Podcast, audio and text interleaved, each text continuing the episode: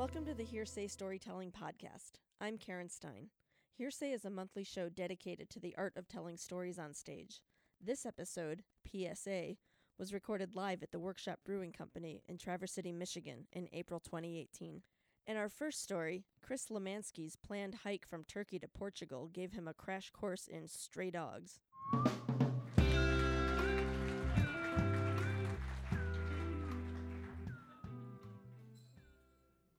So it's the summer of twenty fifteen, and I'm going through not just a dark night of the soul, but a really a dark summer of the soul. Um, I've gone through several months of depression. I'm slowly going insane, and I just need to find a way to get out of this damn, damn depression. Eventually, one of my family members shows up at our house, and he and I start talking and chatting and riffing, and over a few drinks, I finally open up and just say, "Hey, dude, how do you do this thing called life? Because I really don't want to do it anymore." And his advice to me was, you know, the usual things, like, you know, probably should like get more sunlight, not stay up too late, get some exercise, and at some point, he brings up the idea of going for a walk. Like, you know, just get a long walk, get your head clear. And for some reason, that walk idea just stuck with me. And later that night, I started Googling just long walks in Michigan, long walks in the United States, and eventually I get involved in thru hiking. And at one point, I see this website dedicated to the thru hikes in Europe. And I've never heard of a thru hike in Europe before. I've heard of Appalachian Trail, P C T, that kind of stuff. But in Europe, sounds kind of interesting. Uh, one of the thru hikes I get to is called the E three. It's an uncompleted trail at this point. No one's ever walked the entire thing, and there's little to no information. And most of what you find online is all contradictory anyway. And for some reason, this sticks in my head. Like, you know, like a walk through Europe from Istanbul to Portugal could be interesting. Ah, maybe another time, another time. But for some reason, I keep this idea in my head over and over again until one night when I've been drinking probably a little bit too much, I see a really cheap flight to Istanbul for only four hundred dollars, and I think, yeah, why not? Let's do it! Yeah. Wake up the next morning with a horrible hangover, a lack of four hundred fifty dollars in my pocket, and realizing, like, oh, crap, I have to go to Istanbul now. So in a mad rush of a few months, I start collecting gear. I, you know, find things like hiking poles and a super ultralight tent that uses your hiking pole so you don't have to use normal poles, and get water purifiers, get a satellite tracker, get like a nice little backpack. And I'm thinking, like, you know, I think I'm finally ready for this. I start doing some more research into E three, and of course, nothing's popping up, nothing's popping up, nothing's popping up. And then I realize, like, okay, I'm going to have to try and make up this trail on my own. So I started looking into some research at some point and reach out to a few folks who've been doing hikes throughout Istanbul and Turkey, and they give me advice of saying, you know, just be careful about one thing. There are a lot of wild dogs in Turkey, and they're not just like normal wild dogs. They're stray wild dogs that have been known to tear apart a person once or twice. At this point, I ignore it and just think, ah, screw it. I can do this. Like, what's the worst a dog's going to do? Just throw a rock at it, it'll be fine. Lucky for me, my father, with his infinite wisdom, decides to give me a slingshot before I leave for my trip. And he says, you know, just in case you see some wild pigs in Bulgaria, or some wild bears in Romania, or some wild dogs in Turkey, or maybe some wild people who want to take out or get rid of a tourist, then, yeah, maybe you should use a slingshot. I think, yeah, yeah, Dad, okay, whatever. Like, what's the worst that's going to happen? I'm just going to go for a walk in the woods. It's fine. Before I know it, I'm now taking a flight to Istanbul, shaking heavily, and just trying to realize, like, oh, crap, you're now spending, like, the next at least year of your life walk, walking about what I thought was originally going to be four thousand miles. It turned out to be six thousand miles. Start walk, realize I arrive in Istanbul, and I, like, get ready for my walk. And, of course, at this point in time, I have no training. I'm a little overweight. My legs are thicker than hams, and I start walking. And my first day, I'm... been almost hit by a truck on the highway. I have been chased down by a wild dog or two. I have also met some wonderful people. And in my first day alone, I went to a little restaurant to try and ask for some cheap food, and the owner of the restaurant actually gave me an entire feast just to myself. As I start walking over and over again, I'm realizing, like, okay, I'm not really in proper shape for this walk, but I keep going anyway. At this point in time, my feet have blisters, my blisters have blisters, my blisters have now formed a metropolis of blisters, but I still keep going. After a few days of seeing some incredible sights, beautiful farmlands, beautiful people who offered their hospitality as well as their kindness to me, I realized what I'm doing is the best thing I've ever done in my life. And then on day four, day five, it all came down really fast. I uh, I can remember that day really well because it was, I'd walked through about four or five villages at this point, just really tiny villages where everyone's extremely excited to see a foreigner coming through because who in their right mind would go walking through a tiny village in Turkey? And each one keeps asking me, like, so what do you think of Turkey? What do you think of Turkey? And I keep saying the same thing. Oh, it's beautiful. It's wonderful. It's nice. Such lovely people. And I keep walking. I keep walking. And the same thing keeps happening over and over again where people are bringing me tea and asking the same question. What do you think of Turkey? What do you think of Turkey? What do you think of Turkey? Now, later on in the day, I've been walking maybe about eighteen miles, twenty miles, and I'm starting to get fatigued, tired, and it's starting to rain. I crawl into this one small abandoned little cafe where there's a, about maybe two or three old gentlemen smoking cigarettes, drinking, as they call it, chai. And I sit down and I ask, is there anywhere I can find food? And they say, yeah, yeah, yeah, the next village, the next village. It's only five kilometers away, only five kilometers. And so I think, you know what, I can do that. It's just gonna be one hour, I can do it, I can do it. So I get back up and I start walking again. And at this point in the walk, I go down this very lonely road, just this empty road where no one's around, just farmland and farmland and farmland. And I get into this wooded forest. And at this point in time, I hear a bark. And now it's like day four, day five. I've gotten used to hearing barks. I'm used to hearing one bark. And it's like, okay, it's just a stupid dog. But then I hear more barks. And then I hear more barks. And I turn to my right, and I see somewhere between ten and fifteen dogs chasing me as fast as they can. And this is that moment where I just sit still, think, oh shit, oh shit, oh shit. And that's when the dogs have circled me. For some reason, I know during my research I looked up wild dogs as a, like just a thing to look up and thought like, okay, pack animal, right, take care of the alpha male, right, got it. For some reason, this moment of being circled by dogs, I remembered circle bad, circle very, very bad. Don't let circle happen. So, using my two walking sticks, I start swinging like a madman, trying to make sure that this circle doesn't form. It's, and of course, the dogs are trying to form the circle. I swing, the dogs break the circle, then they form the circle, then I swing, and the dogs break away. And at this third point I swing, I lose my walking stick. And as I mentioned, I have this super cool ultralight tent that uses your walking sticks instead of normal poles, so you don't have to carry so much weight. And so without that walking stick, I have no tent. And this is only day four of an eighteen-month journey. I'm not going to find a walking stick in Turkey at this point in time. So I have a decision, like either keep trying to fight with one walking stick and abandon the walking stick, or go into the forest where I lost my walking stick and pick that damn walking stick up. So, using my one walking stick as a foil, I start jabbing my way through this crowd of dogs until eventually I can get into the woods, and I run over to my walking stick, put it back together, and finally have it, and I notice some of the dogs are now slowly coming up to me, one by one. And that's when I remember I have a slingshot. My dad, in his infinite wisdom, gave me that slingshot, so I'm fumbling around trying to pull this slingshot out of my pocket, and I finally have it in my hands, and they're shaking so bad that when I pull open the package to find some B Bs, I end up dropping about ninety-nine percent of every B B. And at the same time, I just keep thinking, shoot the dog, shoot the dog, shoot the dog, and finally start shooting like a machine gun over and over again in rapid fire. And now I don't condone violence against animals, but I will say when you get attacked by a pack of dogs, I think it's justified. So I start shooting again and again, missing every bloody time. And I remember seeing one of the dogs turn its head and just perked up when it saw a B B just whiz past its, past its ear. And at this point, I managed to hit one dog right in the butt. And this dog jumps and starts running as fast as it can in the opposite direction. And finally, the pack of dogs is stopped, and they've stopped trying to progress towards me, and they're just more confused and irritated. And at this point, I start sidestepping through the forest, trying to get around, thinking maybe if I just avoid their territory, I can finally just escape to the road and then get to that damn village so I can get some damn food. At this point, I start sidestepping, and what feels like thirty minutes probably took only thirty seconds, but eventually I had enough distance between me and the pack of dogs. And I got back on the road, and that's when four dogs start chasing me as fast as they can. And in the lead is the alpha male.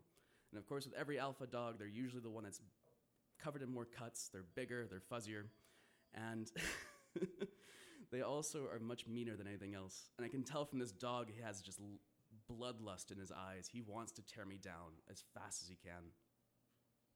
So now they're thirty yards away. Then twenty-five yards away, I'm shooting my damn slingshot as fast as I can, missing every time until eventually I hit one dog in the face. It takes off. Two other dogs stand still behind themselves, trying to just bark and bark and protect their territory, but that stupid alpha male keeps coming. And as it turns out, if you hit the alpha male first, you're fine. The rest of the dogs will leave you alone. If you don't, they'll just keep going after you. So now this dog is twenty yards away from me, then eighteen yards, then fifteen yards, then thirteen yards, and he keeps getting closer and closer, and in my mind I'm thinking, oh no, oh no, oh no. And at that point, it's sort of like with that adrenaline rush where everything goes into slow motion. So you have like what maybe feels like it's only five seconds, feels like five minutes. And I can see this dog going towards me, and my heart is thumping so loud that I can hear it in my eardrums. And for some reason, my right hand, I throw my slingshot at the dog. Of course, miss it, because I have horrible aim. But at the same time, I grab one of my walking sticks that I had holstered inside my side pocket, grab it, pick it up, and I swing. And this dog jumps, and I swing, and this dog jumps, and I see its teeth, and I swing, and I hear this. And I smack that dog right in the face. And immediately, in this moment of barbaric animosity, I start beating this dog with this aluminum walking stick as hard as I can. Of course, the thing is pretty flimsy, so it bounces off and down. But I think I got the point across that I did not want to get eaten by this dog. The dog eventually gets up and runs off with its tail between its legs. And I feel elated. Before, you know, a year, like six months before, I didn't want to live anymore. And this time, I finally survived something, and I was so grateful and so happy to be alive, I just screamed. I screamed as loud as I could, and I don't know the exact words, but I believe it was something along the lines of, I am fucking Chris Lemansky, and I am a fucking king of beasts! Taunting the dogs, yelling, come at me, you motherfuckers! I'll fucking tear you apart every goddamn time! And the dogs keep running, and I keep screaming, and I look down the road, and I see one lone Turkish farmer just shaking his head like, what the, the hell is this guy doing? And I put my arms up, and I put them down, and I give this shrug of like, why, why wouldn't you help me? He just shakes his head and walks off, and I think, okay, you know, it makes sense. Like, if I saw a stupid tourist in the middle of the woods, I probably wouldn't help him if he was getting attacked by a pack of dogs. I'd just walk the other way. At this point, I finally like now have adrenaline rushing through my bones that I can't even feel the rain anymore, and I just keep walking as fast as I can to get to this next village. My blisters don't even matter. My thighs don't matter. The chafing doesn't matter. I just want to get some bloody food and just sit down. And I finally make it to this next little village, and I find a little cafe, and the guy's still, the owner of the cafe is still there, and he manages to serve me a pretty awful meal of baby goat head soup. But at the same time, after eating this soup, with using the magic of Google Translate, we start chatting a little bit, and he mentions that there's an organization here that would be willing and be happy to host me for the night because, you know, they, it's not very often you get a foreigner coming through these parts. So he brings me over to this little building, introduces me to the group, and they all start getting really excited. They're asking me questions about why are you doing this journey, why, where did you come from, how long has it taken so far, and the one question they ask is, so what do you think of Turkey? What do you think of Turkey? And thank God for the magic of Google Translate, I could finally give him an answer. And I said, you know, the hospi- hospitality in Turkey is incomparable, but you have horrible fucking dogs. Thank you.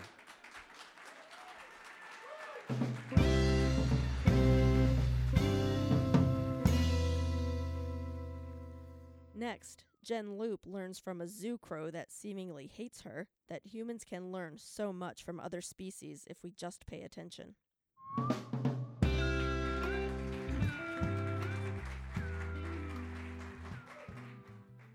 So in August of two thousand fifteen, I found myself on the beach of Alaska um, in this little town called Haines. This town is north of Juneau. Um, you have to take either a boat or a small plane to get there. And I was out there visiting my friend and later to watch her house as she left um, to kind of take over her life for a month. So every day, she would walk the beach with her dogs. Now, she had this little dirt road that you would walk down, and you would get down to this pebbly beach. This is a this is rural enough Alaska where you're also watching for bears every turn around the corner. Um, you're making noise as you go, but you're also watching the wildlife. And she had lived there for about a year and a half um, prior to me visiting, and she had developed a relationship with the local ravens. Now, this person is a very special animal person, but she also pays attention to the world around her. And she had a pair of ravens that lived next to her house, and she would occasionally leave stuff out for them, and they started getting to know her. They knew that she was someone that they could maybe rely on for food, but occasionally trust to be in their proximity. And what they had started to do over the course of the summer is follow her down to the beach when she would walk her dogs. She would occasionally take little hot dog pieces with her for the dogs, but also for the ravens, and she got to know the family. Now, Ravens will gather in large groups in the winter, and we're going to talk about crows in a minute too, who are also corvids in the same family. And then in the spring, right about now, they are trying to make their little family groups. So when she first met them, when they were gathering around her house, they had three young young ravens that they had raised. So at the time that I got there in August, she knew the young ones. She could tell them apart from the adults, and we would all take walks together. Now, ravens and crows are incredibly smart. They actually can tell individuals, and they knew that I was not the person that had made friends with them. And so I was assuming that as I was entering into their world, that things would be a little different in their regular routine. This first walk, we walked down to the beach. We had her big um, wolf-like dog. He's actually a white German shepherd mixed with a little Malamute and a little Great Pyrenees. His name is Tor. And her army of five pugs. And we were walking down to the beach, and the ravens were following. Now, at this point, I want to step back and talk about the first corvid I ever became acquainted with. And this was also a friend of Tracy's. This was Ace the crow that used to live at the zoo in Traverse City, Michigan, down at Clinch Park. Now, at the point that I started working at the zoo, Ace was older than I was. I was twenty, and Ace was twenty-three, thereabouts, according to records. And Ace did not like me. So when you're thinking about the intelligence of other creatures that's hard to access and hard to understand, it's also easily to take it, or easy to take it personally when they don't like you. Ace was known throughout town. She would live on or the. The crow enclosure was outside. You could walk by it when zoo, when the zoo hours were over. People knew her as being able to talk. She had quite a few different words. One of them was hello, and one of them was a very dismissive goodbye. She would listen to me, or listen for me opening the door. As soon as she could tell it was me, it would be hello, hello, goodbye. It's really hard to mistake these cues. I don't know why she didn't like me. I might have made a bad first impression, acted too quickly, like ripped a rug out from under her when we first met. Or it could have been that I wasn't Tracy, which was her preferred person. But Ace and I learned to work together. I was able to clean around her. Um, she had been injured. The reason she was at the zoo was because she had very crippled feet. She could not fly. She needed to live in captivity, and she did live most of her life there.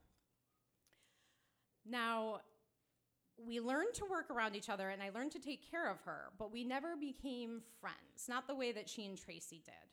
Um, Tracy would be able to pet her, and she'd actually make these little cooing sounds. She would also laugh like a human. She would say, ha, ha, ha, much like she thought people probably were trying to mimic her. Now, after the zoo closed in two thousand seven, Ace went to live with our zoo vet, and she lived a wonderful life out with him. Um, he would watch sunsets on his porch, holding her as she became less and less mobile. He'd share a glass of wine. She wouldn't have any wine. He would have a glass of wine. They would share a nice moment. Um, at one point, after Tracy had moved to Alaska, uh, our zoo vet needed me to watch Ace, or someone who knew Ace to watch her. And so this was at the twilight of her life. Ace was fading. And I had to come back into her life, this person who clearly she was not very fond of. But she was so immobile in a way, and still so with it, that I could tell she was going to tolerate more of me than she had before. And we actually had some really great moments.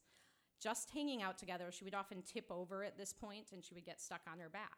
And I would be able to write her without the fear of that that beak, that few-inch-long beak, that she would clearly usually peck at the ground every time she saw me with. So Ace and I developed this friendship over time. And Tracy was the bridge to this. Now, Ace did pass away a few months after I saw her. And then a few years later, I was up in Alaska with Tracy watching these ravens. Now, the three juvenile ravens did follow us down to the beach, but we took this walk every day. And the next day, one of the younger ones was missing. We were wondering about this. I was trying not to take it personally. Tracy was explaining, this is also the time of year that they go and find their adolescent group, where they go hang out with the younger ones before they're mated off. And I I thought about this, and that made sense. But then we came across, on our loop back, on that second walk, the dead body of this bird. Now, understanding the life cycles of the world around us is something that is... is a lifetime. It takes a lifetime to try to figure out and make sense of all of this and and really come to terms of it or with it in our own lives. And I kept taking this walk. So about the fifth time, another one of the young ones was gone.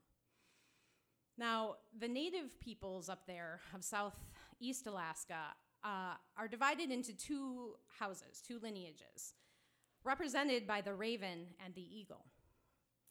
And what was happening is there was an eagle nest very next to the beach where we were walking. And they knew this. The ravens that would follow us down to the beach knew. But one of those walks, after two of the young had been gone, and we did find one of them, I was walking with the little pugs. Tracy had since left. And out of nowhere, and we were about fifty yards from the edge of the forest. The, the tide goes out, and these are mud flats. And so when the tide goes out, you can walk forever. And an eagle came, the closest I have ever seen, swooping right in front, aiming for one of the young ones. And the two adults swoop off, trying to get his attention. I'm watching for the pugs, because at this point, you know, you gotta watch for, for pugs and eagles. And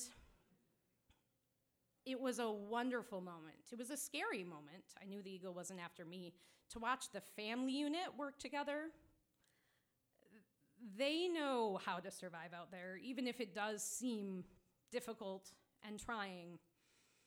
And I am grateful for the moments that I've had a glimpse of what they understand and how they work together, because these things are happening all around us all the time. Right now, the crows are out there watching you. If you have some around your house, they probably know who you are. And they're figuring out where they're living, and they're figuring out what you're doing. And so I like to think of these moments, and I like to think of the intelligence and the um, lives that other things live that we might not always pay attention to, because it's always out there, and we just need to be a little more awake.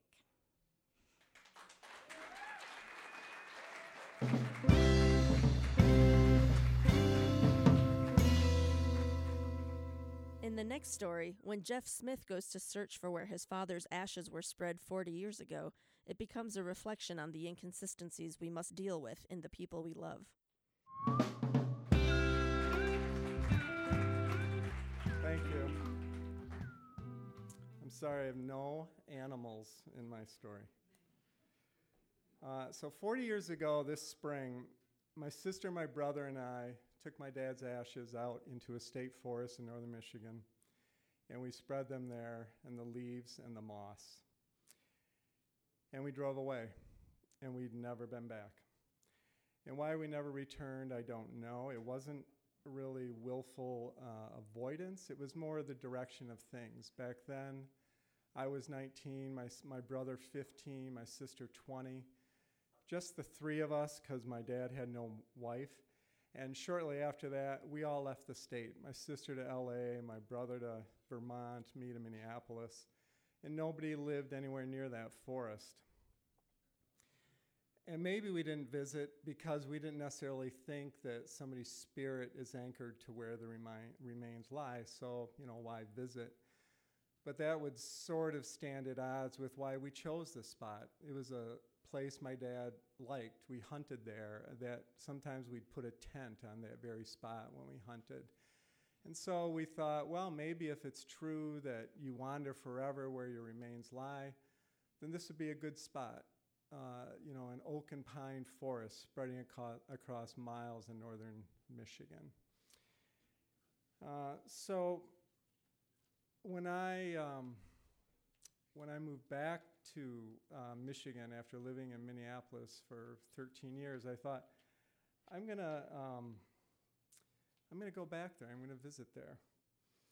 And I put a G P S in the car and I drove over to West Branch, the town near the woods, and I thought, I'm gonna, I'm going to get the coordinates of my dad's resting spot, like like latitude to four decimal points, longitude to four decimal points, pinpoint my dad, you know.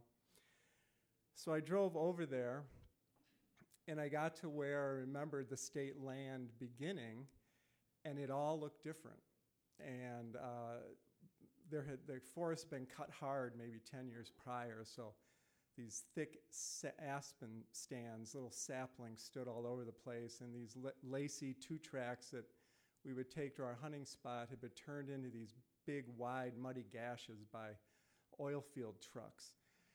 And, you know, I drove some of the roads, that, the little two tracks that I could, and looking for any kind of landmark, and, I, and it was all just so vague and sketchy and confused, and, you know, and decades had passed, you know, and... Uh, And I finally had to admit it. I, I could not find my dad's resting spot. And I was embarrassed because the site selection was, after all, like my idea. It's where he and I hunted. And so, uh, so,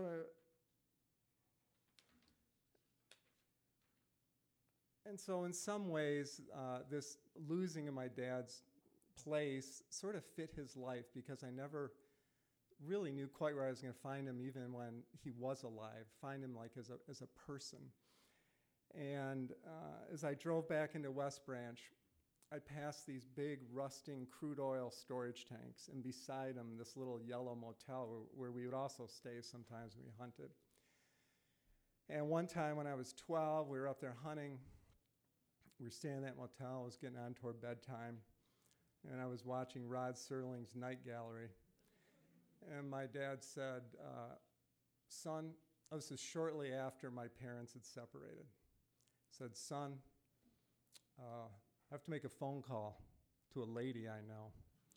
And I thought, I didn't really know what to think. Was he telling me of the new way, or maybe telling me the old way, now made visible? You know, I didn't really know. So he went and called this woman and chatted, and I kept watching T V, and he hung up. We watched some more T V. And his kind of foot started bouncing. He's getting a little fidgety, and he's like, I have to make another phone call. And he went over and sat in this little chair by an end table with a phone on top of it. He picked up the receiver, and he said, son, don't ever have two girlfriends. and, he, and he called his second girlfriend. So fast forward six years, I'm eighteen. It's after my dad's second divorce. I'm sitting on the deck at his house with him and his new girlfriend, drinking a beer. You could drink when you were eighteen back then. And all of a sudden, the slider comes whipping open, and these two little kids come running out on the deck. And my dad gets this kind of tense look on his face and says, I'll be back. And he goes in the house, and the girlfriend looks at me and says, this is kind of interesting, huh? Because she knew the kids were the children of another girlfriend. So in a little bit, my dad comes back. The kids are gone. And uh, the girlfriend goes into the house for something. My dad looks at me and says, son, don't ever have two girlfriends. So by now you think my dad is just like another one of these those guys, right? And I suppose maybe he was. But that would also make his character a little too simple. My dad ran a nonprofit for people with mentally ha- mental handicaps. Mental, they were for mentally handicapped people. And uh, he took it over as executive director when he was thirty-two. And there were just thirty people there at the time. And by the time he died ten years later at forty-two, he had grown it to three hundred people. So I grew up thinking, my dad's one of the good people. He helps people. And so I have this lingering acceptance of kind of human complexity and inconsistency. And when I'm feeling sort of generous, I think, well, maybe my dad was just somebody that believed in polygamy and was born in the wrong part of the globe, you know? Like, if he was an Arab sheik or an African tribal king or or even like a regular Mormon guy in Colorado, Colorado City, Arizona, he could have all the sister wives could have wanted. He would have been celebrated for that. Uh, one night, when my dad's second marriage was breaking up, I was sixteen. He had a fight with his wife. He stayed up late into the night talking to me. And he was drinking, getting drunk, and he and it was kind of this smudgy, alcohol-smeared ramble about his first marriage and his second marriage. And he said, "My wife is accusing me of having an affair with a lady that lives over there, and uh, but I swear I'm not having an affair with anybody." And then he said, "I don't know, maybe it's the pressure I'm feeling," because he was going to court in two days uh, to try to force the government to pay for year-round funding for disabled children to educate them. And so he said he was going up against one of the most powerful men in the state, L. Brooks Patterson, to get this money. And he said, you know, our society can afford to pay to educate these kids year-round, not have them sit around all summer doing nothing. And I'm, I'm like, wait a minute. A policy discussion in the middle of a marriage breakup drunk? Like, like what? So I'm trying to sort this all out, and um, I'm thinking, who's my dad? You know, is he like this drunken rambler here? Is he the guy burning through a second marriage about to lose the fireplace and the golden retriever? Is he the last defender of disabled people everywhere? And, of course, the answer is the obvious one, right? He's all the above. And, you know, we like our people to be consistent the way a maple tree is a maple tree all the way through. But so often we're like, like a bundle of random sticks picked up off the forest floor and just kind of tied together with a rope. Uh, another scene. It was after my dad's second cancer operation. It was summer. I went up to visit him in his room. His room was filled with light. And I walked in there and I stopped because there, sitting beside his bed, is a, a very attractive woman holding his hand. And there, on the other side of the bed, is a very attractive woman holding his hand. Like, like two women at auction, each knowing they bid too high but keep bidding. And what is, so what does a nineteen-year-old guy, you know, talk about in that situation? I think I talked about bike riding. Um, so one of the women said she's leaving, and I, I went out with her. She was a hot twenty-eight-year-old who was into horseback riding and liked to wear suede. She said, "I need a beer. Will you go with me?" I said, "Okay." So we went to a lounge nearby on Telegraph Road. It was dark. There were no windows, like blood-red wallpaper and this like thick black trim, like so loungy. And we and we settled into a to a booth, and she said, Uh, "I don't want to make it look like I'm bailing on your dad when he's sick, but like I, I just can't handle this multiple girlfriend thing anymore. I'm I'm done." And I'm like, okay. And there were a lot of guys in the bar that for some reason reminded me of my dad, like a, a comb over, a nice suit, a Toronado in the parking lot. And I can't help it. I, I thought, I hope they think she's with me. So when my dad's uh, obituary ran, it was long and listed many accomplishments. Chairman of this charity for mentally handicapped, chairman of this other charity for mentally handicapped, lobbyist, executive director, only forty-two. And my, my friend's mom read it and said, "I can't believe how much your dad did for disabled people, how important he was." And my dad's ashes arrived in a brown plastic box shaped like something that would hold Triscuits. And we put them up. Winter was coming on, so we put them up in my sister's closet above the Monopoly and the Scrabble games. We were going to wait till spring. And it didn't really occur to me that this would bother my mom and my stepdad, uh, and I didn't really realize it till March rolled around and my mom said, "When are you going to do something with those ashes? We want them out of here." And of course, I didn't fully understand it then either because I was nineteen. And, you know, my dad was, uh, had bought this house. My dad had been married to my mom. My dad was the father of all the kids in the house. He had picked out the dog, planted the trees, picked out the furniture. And he had done things to break up the family, and now his ashes were up in a closet with the board games seen every time my mom put away the laundry there. So I told her we would uh, spread the ashes when the snow melts. On that day, I never did find my day of looking. I never did find my dad's resting place, or maybe I did, and I didn't recognize it. The G P S stayed in the box. Coordinates remain unknown. So I'm going to go back, but before I do, I'm going to get on the internet and check out some satellite photos. Look for like a swale I remember near the Rifle River. See if I can spot my dad from a higher vantage point. Don't ever have two girlfriends.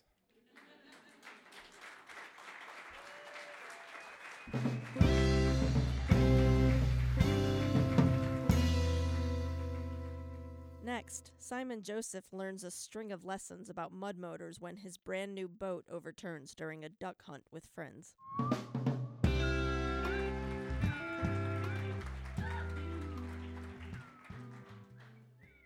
All right. I was born in nineteen seventy-seven. Um, coincidentally, that was the same year that a young Warren Coco in Baton Rouge, uh, Louisiana, was founding a company called Go Devil uh, Manufacturers. This is a company that introduced the modern mud motor to North American duck hunters, of which I am one. The uh, the mud motor is unlike a lot of outboard motors that you might be familiar with, okay? This thing is a big air-cooled engine. It sits on top of the transom. It has a really long tail, long tail mud motor. Um, and it's it's Uh, big prop on the end connected by one U-joint. So essentially, if you start this motor, the prop's spinning. So if you want to go forward, you put the prop in the mo- in the water. If you want to stop going forward, you don't. Um, if you've seen a documentary or maybe been, been fortunate enough to travel to Vietnam or Thailand, you'd be familiar with these things, right? It's on a narrow uh, boat going in a shallow body of water. Uh, and that was actually the inspiration for this motor that, that Warren Coco was developing. But he knew something, which is it goes through water that deep. You can stick the prop right in the mud. So he developed a special prop and introduced this to us. So it gets us where we want to go. Think four-wheel drive for a boat, okay? I need about an inch of water and uh, a mud motor, and I can get there. Mud, silt, reeds, it chews it all up. The ducks want to be where you can't get, right? They don't like us necessarily because we're trying to harvest them, I think is the way we say it. Um, but that's where we want to be, right? So uh, it's very coincidental that he was uh, starting this company. Let's fast forward um, uh, about thirty-two years, October thirtieth. It's uh, Devil's Night, two thousand nine.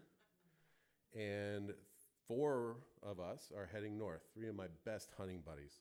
Uh, my friend Alonzo, my friend Kyle, and uh, Maisie, who is Alonzo's trusty yellow lab, uh, two years old at this time, accomplished hunter, beautiful dog, one of my favorites. We're on our way up, and we have a trailer in tow, and on that trailer is my new duck boat. You guessed it, with my new Go Devil motor, which I had just gotten two weeks prior. We're all very excited. We're on our way. This is our first trip with it. It's piping. We're get across the bridge, and it's definitely piping. It's coming out of the southeast, and and uh, it's bumpy, but it, we get there about mid-afternoon and uh, pull in to our cabin uh, in Barbeau, which is on the Saint Mary's uh, shipping channel, right? We get the boat in the water. We're we're in the boat. We're on our way out for a quick evening hunt, more of a scouting trip. Duck hunting is okay in the afternoon, evening, but it's really good in the morning. So we're just going to go check it out, drive the boat around, you know, that type of thing. And that's when things start to change. Um, so really quick, Munuscong Bay. Saint Mary's comes out, right? Comes through the shipping channel to the the, t- the northern tip of Lake Huron. Uh, right where that happens It opens up into Lake Huron, and there's a Munuscong Bay. There's a river that comes in. It's a big flooding.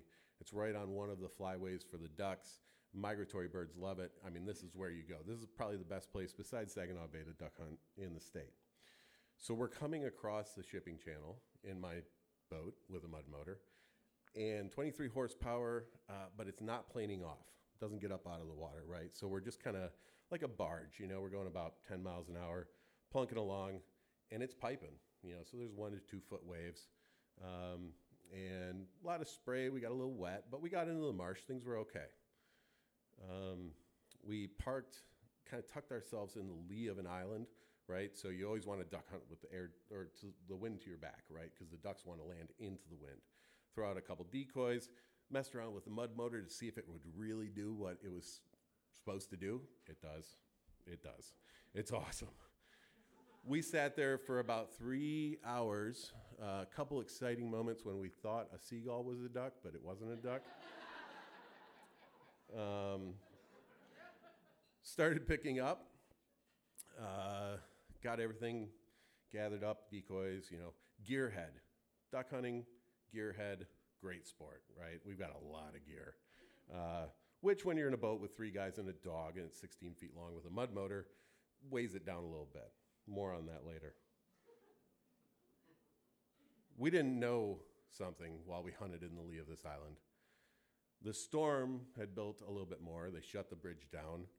Um, instead of, you know, twenty to thirty, it's now thirty to forty, gusts to fifty. The one to twos that we came across in are now two to fours. They're coming a little bit different angle, right? We had we didn't know that. This was flip phone time, right? And uh, so we pack up, and it's dark. It's it's Devil's Night. It's dark. You know, you hunt until dusk. So we pack everything up. My duck boat has these really great lights on the front. They're big K C lights. Flip them on. Holy crap, you can see out twenty-five feet. We have a G P S, have a path. We're on our way. We come around the corner of the island, um, and I don't know if I took a... a a little severe corner or what, um, but the first wave came over the bow of the boat, and it came over Kyle, and it came over Alonzo, and it hit me about waist high. Um, by the time the second wave was coming over, the boat is now uneasy. You know, it's starting to list. It's full of water. The motor actually sits very high, and it's very heavy. So all of a sudden, it's very unstable. Um, Alonzo jumps up, he grabs the tiller. I went for life jackets because, of course, why would you wear a life jacket? Um, I hear, or see, I'm not sure, a big splash, and it's Kyle jumping off the boat uh, to grab decoys. Because a big bag of decoys, first P S A, float, right? So if this happens to you, grab the decoys. At any rate, I grab a couple life jackets. At this point, Kyle's floating away. Alonzo's turned off the motor, which is important because we don't want the prop spinning around X number of reasons. Uh, I hand him a life jacket. I've got my life jacket, and the boat is starting to it's starting to turn over. Mind you, it's dark, and mind you, the waves have not stopped. So the boat rolls over. We're on the bottom of the boat. I have a life jacket. I have the bow line that I got a hold of. Who knows how?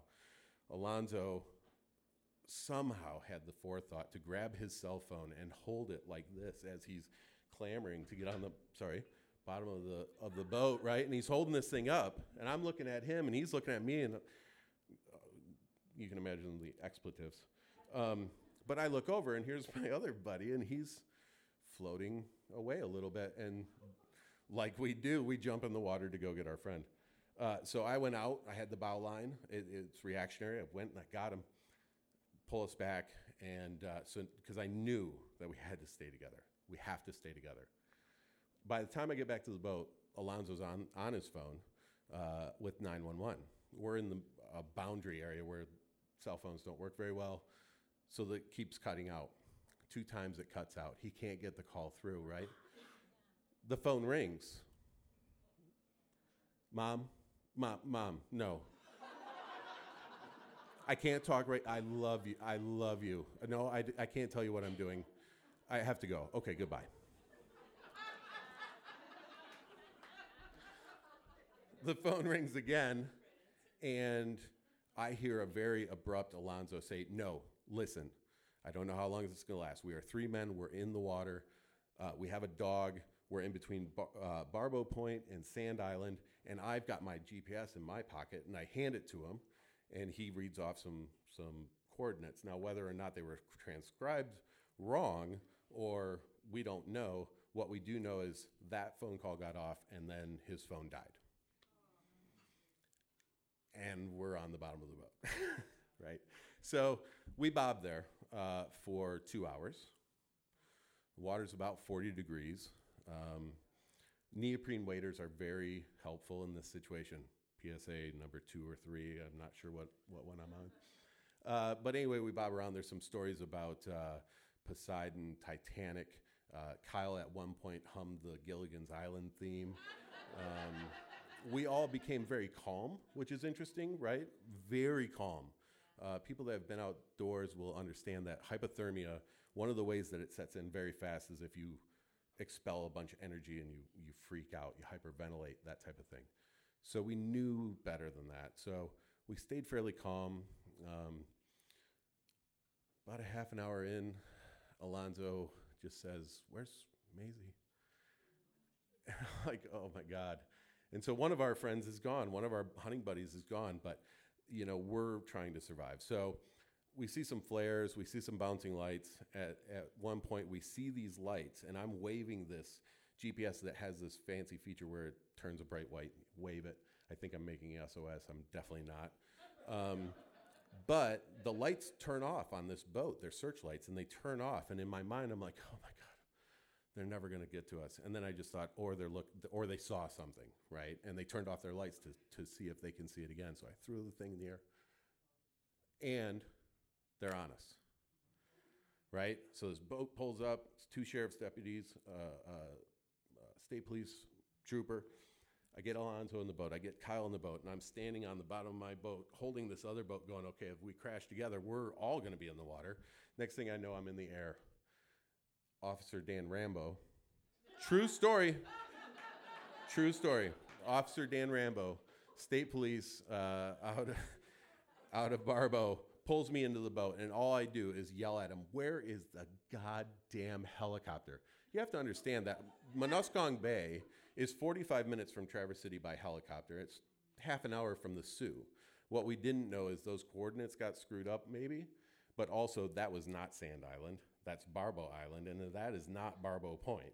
These are things that Alonzo knew after years. It's just what you call them, right? So we get so we get back. We spend a couple hours in an ambulance, uh, get warmed up. We go to the bar for a couple hours, um, get a lot of cross-eyed looks. You're the guys that did that? Listen, all we want to do is tell you that the dog is missing, and we really need to find her. Uh, Saturday, we went out. We salvaged my uh, uh, boat. We flipped it over. We looked for the dog, of course. We flipped my boat over. Uh, all three of our guns popped up floating. P S A number three, if you're going to duck hunt, get a floating gun case.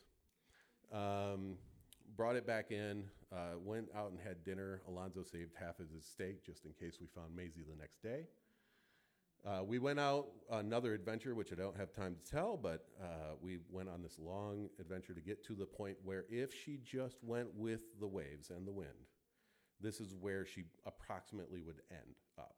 What we didn't know is Alonzo's thought was, I'm going to get there, and I'm walking the marsh all the way back to Barbeau, and I'm going to find my dog. That's a crazy idea. And we pleaded with Alonzo not to not to do that, but he was convinced.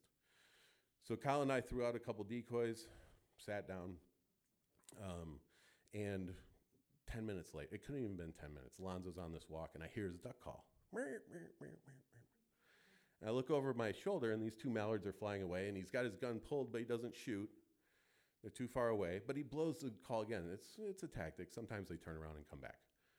Um, and they don't. However, to my left, I hear a little splashing.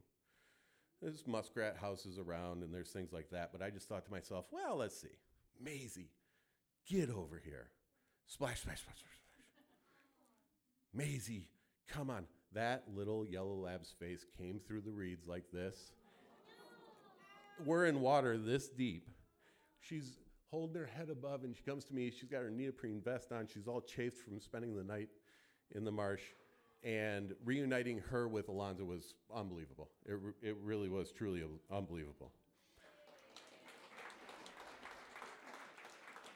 I think I'm pretty close on time. So I'm going to wrap up really quick. We get home, do some insurance things. Uh, Alonzo had turned my motor off before we flipped, which was amazing, right?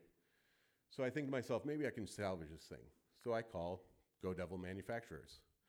The lady in her thick Cajun accent listens to me and finally says, let me see if I can get Coco. Okay. Next thing I know, this guy with a, I mean, I can't even hardly understand what he's saying. In fact, it took me a while to figure out that ol is oil, right? But essentially he explained to me that that motor that they use specifically disperses heat. So if this happens, uh, you can salvage it. And he tells me to go get some oil. And uh, and fire it up, get it hot, dry it out, and it should be fine. And so I'm thanking him and getting off the phone. And he says, son, and I just, I mean, like my back straightened. I'm on the phone with this guy. He's like, son, I'm going to tell you something. I tell all the boys down here, that devil gets you in and out of the swamp. It doesn't get you across the ocean. I headed out to the uh, store to get some oil. Oil. And that's it. So thank you.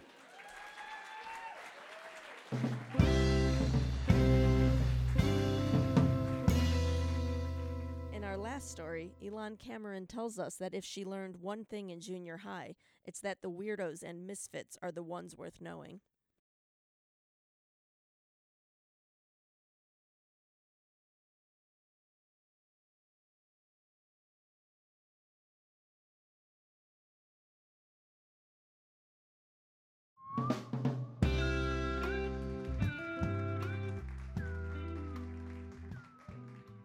By the time I'd reached sixth grade, I kind of figured out how to get by in grade school.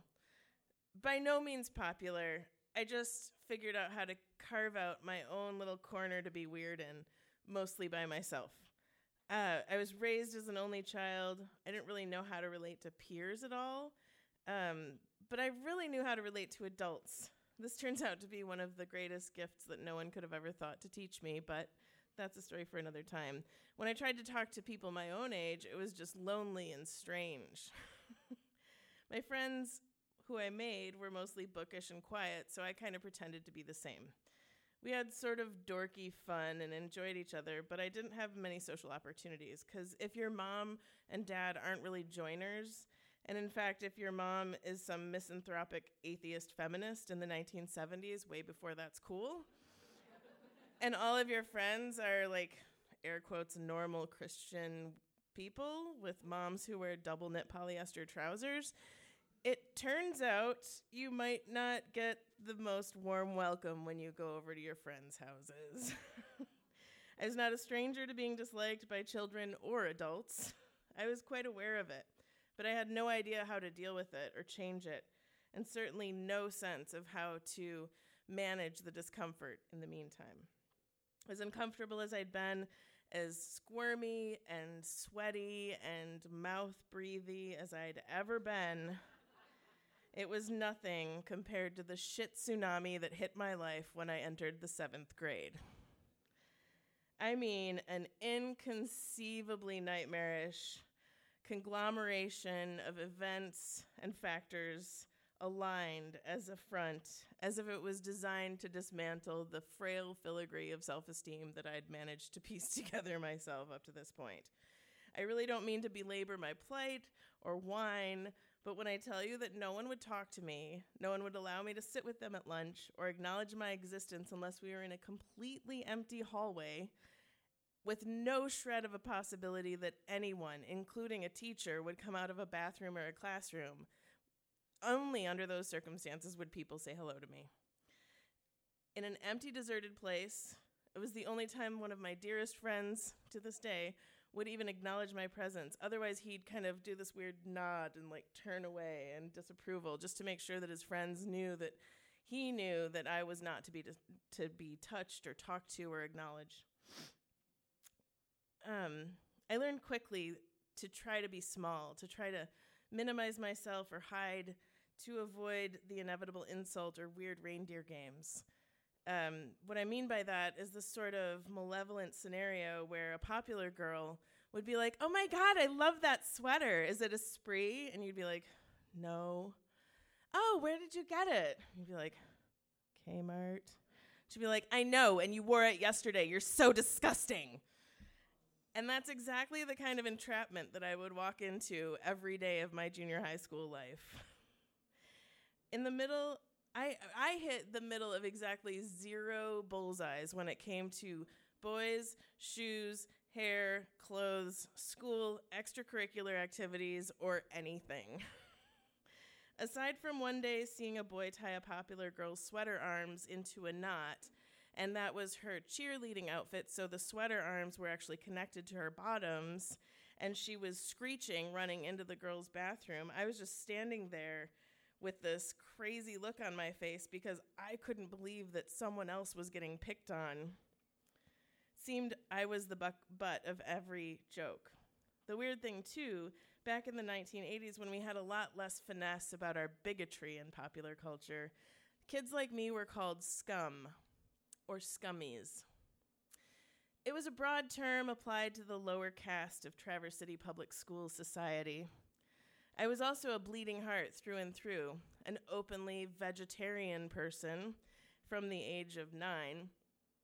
I couldn't handle it when we would watch movies about species going extinct in science class. I would just ugly cry and hyperventilate and look like I'd been ugly crying and hyperventilated for some time afterwards. I also played violin, which for some odd reason made me the butt of a lot of jokes in my neighborhood. I don't know. I still haven't figured that one out. I was also into really weird stuff. For my age, I studied archetypal mythology. Um, I was obsessed with Joseph Campbell and Carl Jung.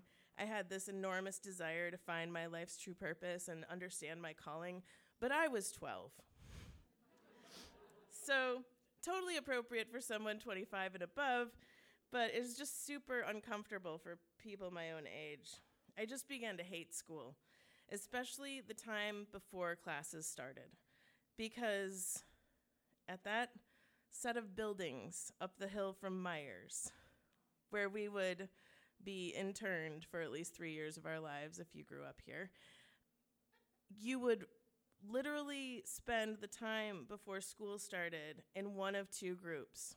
If you were a popular kid, you traveled in packs roaming the halls, essentially acting like tiny Napoleons, taking over and harassing people wherever you could. And if you weren't in that group, you essentially tried to hide in the library or a bathroom, which is why it's so important that people not pee on bathroom seats, or a classroom if a teacher was nice enough to let you hang out there before class, or anywhere. Because if you were subject to one of these packs of popular kids, they would literally disassemble your entire being and leave you in shreds for the rest of the day. I was really, really not good at hiding. Um, it was amazing to me also how little teachers did about bullying back then. But what it occurs to me is maybe they felt really powerless, or maybe they were actually so overwhelmed by these evil doers that they were trying to impress them themselves, because they were truly terrifying. When all the kids in my grade were reading dirty novels, I was reading Dune. All the girls in my class were obsessed with what new fall fashion trends seventeen magazine had put put forth. It was plaid.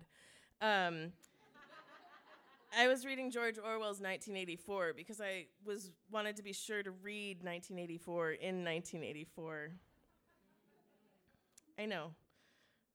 But really, most kids seemed like they got by okay. I felt like they all had this clue. They had this secret password. They knew the handshake, and I just didn't know it.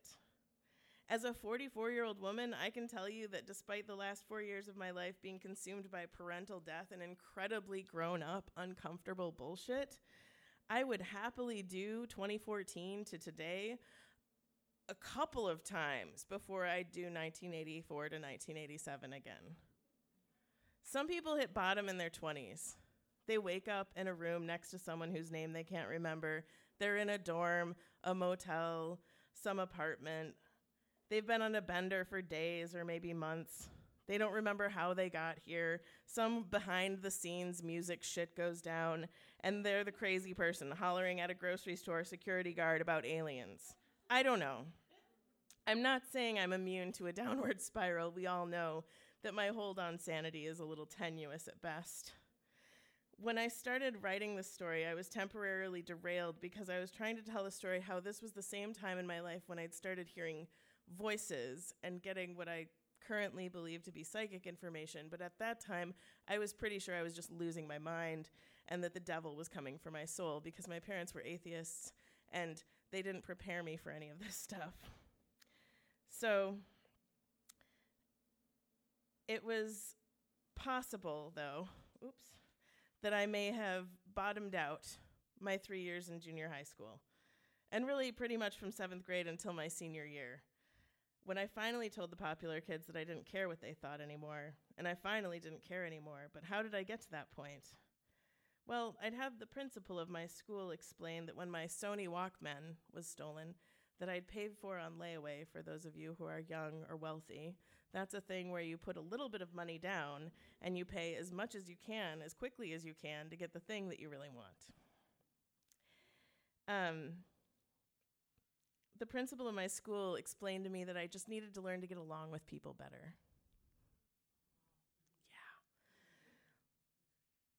Yeah. I have thoughts for that guy. The feeling I had in junior high was completely of being fresh meat. Funny, again, because I was vegetarian. What I didn't know how to do in those years was how to not care. I had all the world's fucks to give, and I handed them out to every single person I saw every single day. Getting stressful, getting dressed was one of the most stressful things in my life because everything you wore was under scrutiny at every moment. And I thought, maybe, just maybe, if I found that perfect outfit, they'd be nice to me. Well, there's one thing I can tell you for sure won't work when you're in junior high. When I was in grade school, my friend Aaron Hippio and I were dedicated to making the very most of every dress-up day. Whenever there was backwards day, we planned for weeks what we were going to wear. I was so geeked because this one year I'd figured out how to how to fashion my dad's really big slippers so that I could wear them backwards so they looked like I had shoes on that were backwards. It was the best. I even had a friend who walked to school backwards on backwards day. She was the coolest. Still is. So when Freaky Friday came around in seventh grade and we were all supposed to dress crazy, Erin and I took it really seriously. Now, she and I didn't have the same class schedule or lunch periods, but we rode the same bus to school. I was only allowed to wear makeup on dress-up days, so I did heavy eyeliner. It was sort of like a Tammy Faye installation on my face. I did doll blush, you know, like two perfectly round circles on my big cheeks. And I even did a beauty mark using my stepmother's eyeliner pencil that smelled like pencil lead and excitement.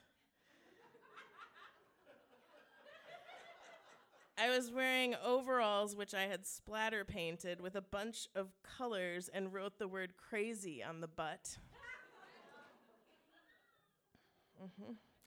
And a cardigan that I'd cut off and strung with ribbons so they would hang down and flow as I walked through the halls. And this would be the moment. This would be the moment that these people would see that I had such spirit, that I was so ready to be a joiner, that I was so ready to go all the way with my outfit for Freaky Friday, that they would surround me and we'd sing Aha's Take On Me together. Not so much, cowboy. I got to school with Aaron, and we were the entirety of the student body that had observed Freaky Friday in a class of over seven hundred kids, two of us dressed up. I cannot tell anyone else how to survive junior high. I still get nervous when I have to go to the high school or any school buildings in this town, and I still get nervous when I meet new people. But I care less about that now, and I don't quite know how that happened.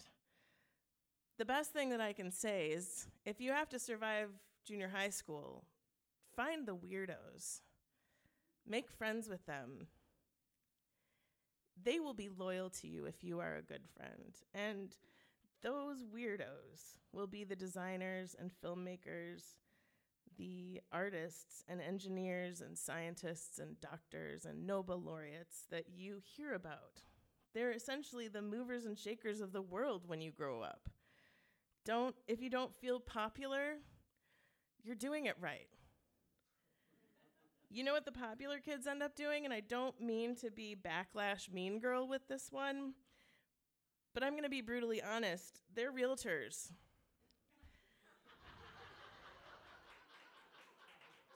Sorry if anyone's a realtor. I'm sure you're a nice one. You're not one of those awful people. They're car salespeople. They're not all jerks, but they aren't the amazing ones. I'm not saying I am, but my friends sure are. And I say the freaky shall rise, and it will be wonderful. It turns out that if you can comfort yourself through enough hardship with the thought that these assholes will eat their hat when I'm famous, it might just happen. We'll see. Just whatever you do, don't give up. Bottom line is, I don't know how I survived junior high school. I think being a weirdo gives you special magical powers eventually. You have to survive a lot of discomfort, and then you have skills that other people don't have. The greatest of which, you don't mind feeling uncomfortable. And that's a strength, because my life doesn't rely on feeling okay. What I mean here is, if you can handle the stress of being weird, maybe you can do anything. Thank you.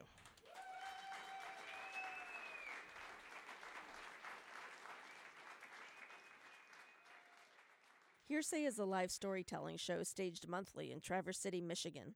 You can subscribe to our podcast on iTunes, Podbean, and Stitcher.